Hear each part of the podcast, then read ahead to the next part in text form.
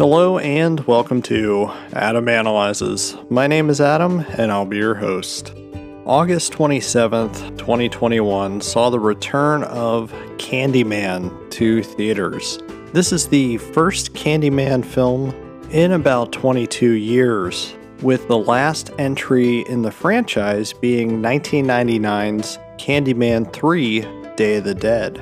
Flash forward to 2021, we now have a reboot and sequel to the original Candyman film, with Jordan Peele on board for writer as well as producer and even being produced under his own Monkey Paw Productions, with an up and coming director who gets their big break here. So, I think we should get on with the episode starring Yahya Abdul Mateen II.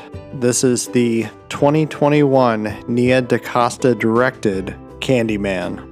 So, first off, I am a huge fan of the original Candyman film. It's easily one of my favorite horror films of all time. It established Tony Todd as an actor for me of being one that I'll pretty much watch anything that he's in. Whether it's a good movie or bad movie, Tony Todd just being attached to a project can usually elevate the material. I got to see Tony Todd's interview panel at the 2019 Spooky Empire convention in Tampa.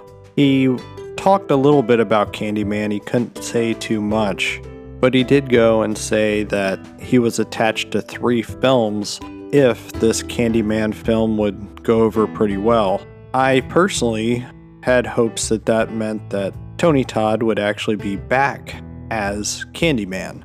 It would have been a nice redemption, more or less, for Tony Todd's version of Candyman, because Candyman 3 wasn't all that great of a movie. It was a movie that I never cared much for. I recently watched it about a year ago. I can tell you it's still not a good movie. The first two Candyman films were actually very entertaining. The third one Candyman, the character, seemed to be just a standard slasher villain at that point. All of the heart seemed to be gone from the Daniel Robitaille character. So that's where I went into the 2021 version of Candyman with the highest of expectations, but I was wise to keep my expectations in check because I figured that they could never measure up to the original film. I was thinking at worst we'd get a film better than number three and kind of on par with the second one in the series. I think that's probably the way I think of it. It is actually a good sequel to the original Candyman film, but it feels to me like a lot of things were lost along the way. We get a story that's very similar to the original Candyman film, where one person goes too far and kind of gets swept up into the main mythology and the urban legend there of the Candyman figure himself. I would say that whole idea establishes itself pretty early on in the film, such as when Anthony, played by Yahya Abdul Mateen II, he starts investigating the mythology of Candyman we even get a little bit of a backstory to Helen's character from the original Candyman film, with her herself becoming part of the urban legend, which we honestly saw at the end of the first Candyman film. I really did like the fact that Helen was still a part of the legend. Here's where some of the spoilers will come in, so if you want to go into the movie completely blind, then I would suggest stopping right here I did like the film. I felt that it had a lot of problems to it.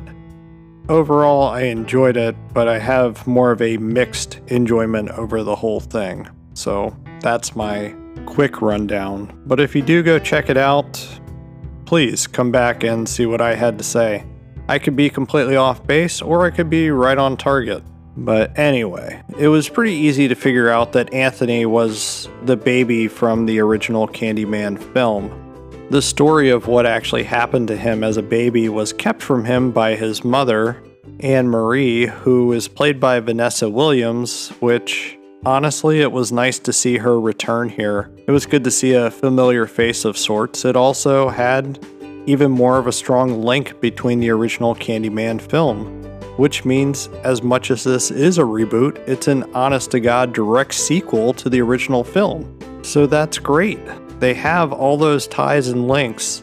I'd imagine that's why this could still exist with the other sequels in the Candyman franchise because, after all, it is a story, and that story is basically what gives Candyman his power because people still believe in him.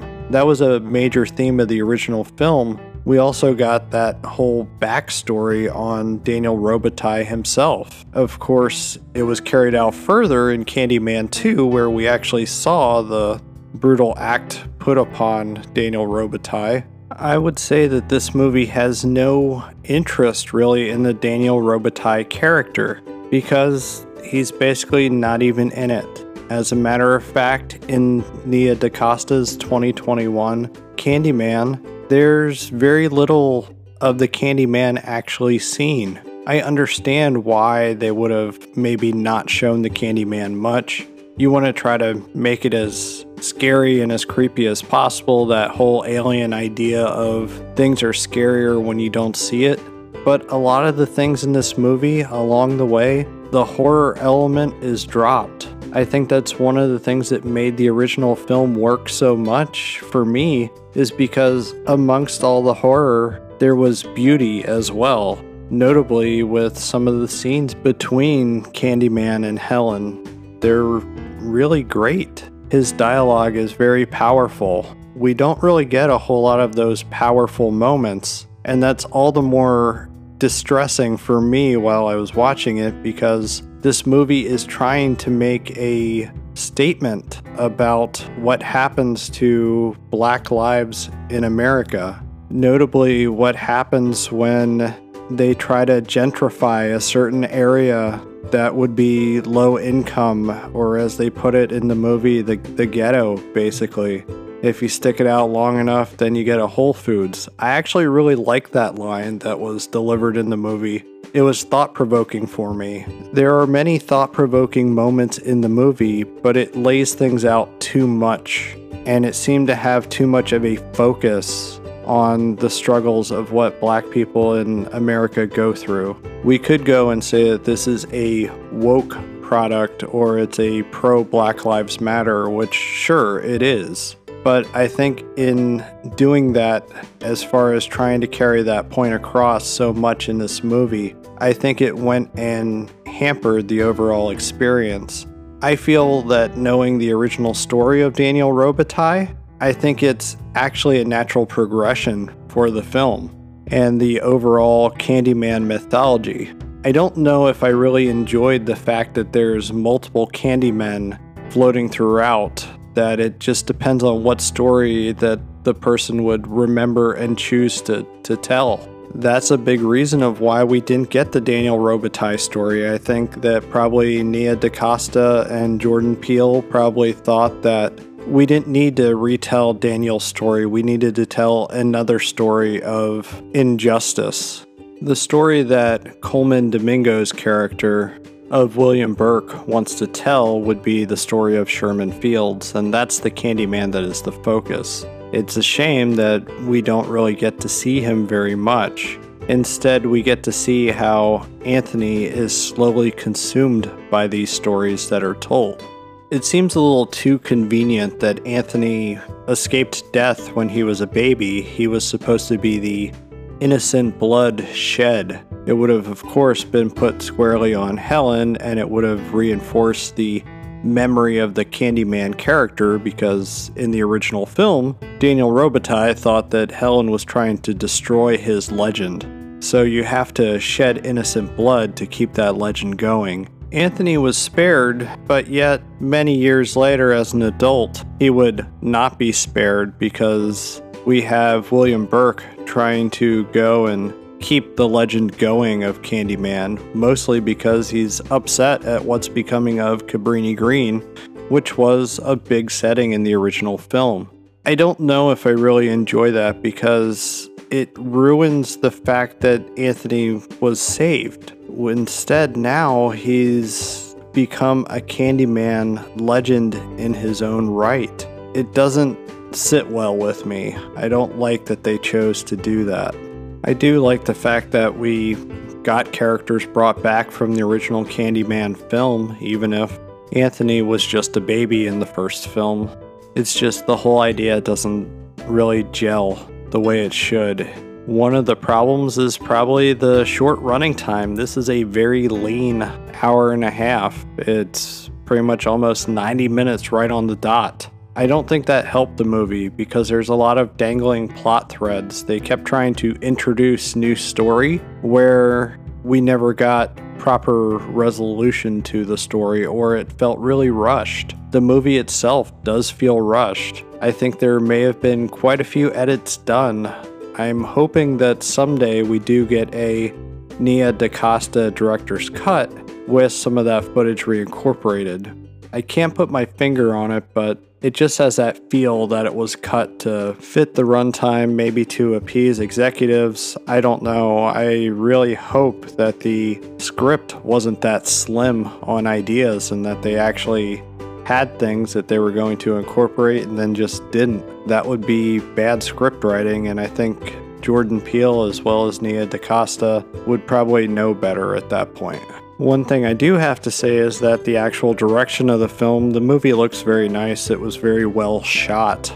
Nia DaCosta does have some pretty cool things going on visually. I especially like the scene when the art critic is killed, the way the camera pans back from the condo that she is in, and we see her being killed, but we don't actually see it. See it. I thought it was a well done and well staged scene. I even liked the whole idea that Anthony is seeing the bees, but uh, they're underneath glass. It was it was definitely inventive. So by the end of the actual film, we do get the original Candyman, Daniel Robitaille, with a very well done de-aged Tony Todd. The problem with that is is that we only get that for I don't know what, maybe 10 seconds if that. So it was disappointing. Yes, it's a passing the torch, meaning that Anthony would be the new Candyman moving forward. I don't know how or why the Tony Todd three pitcher deal would come into play.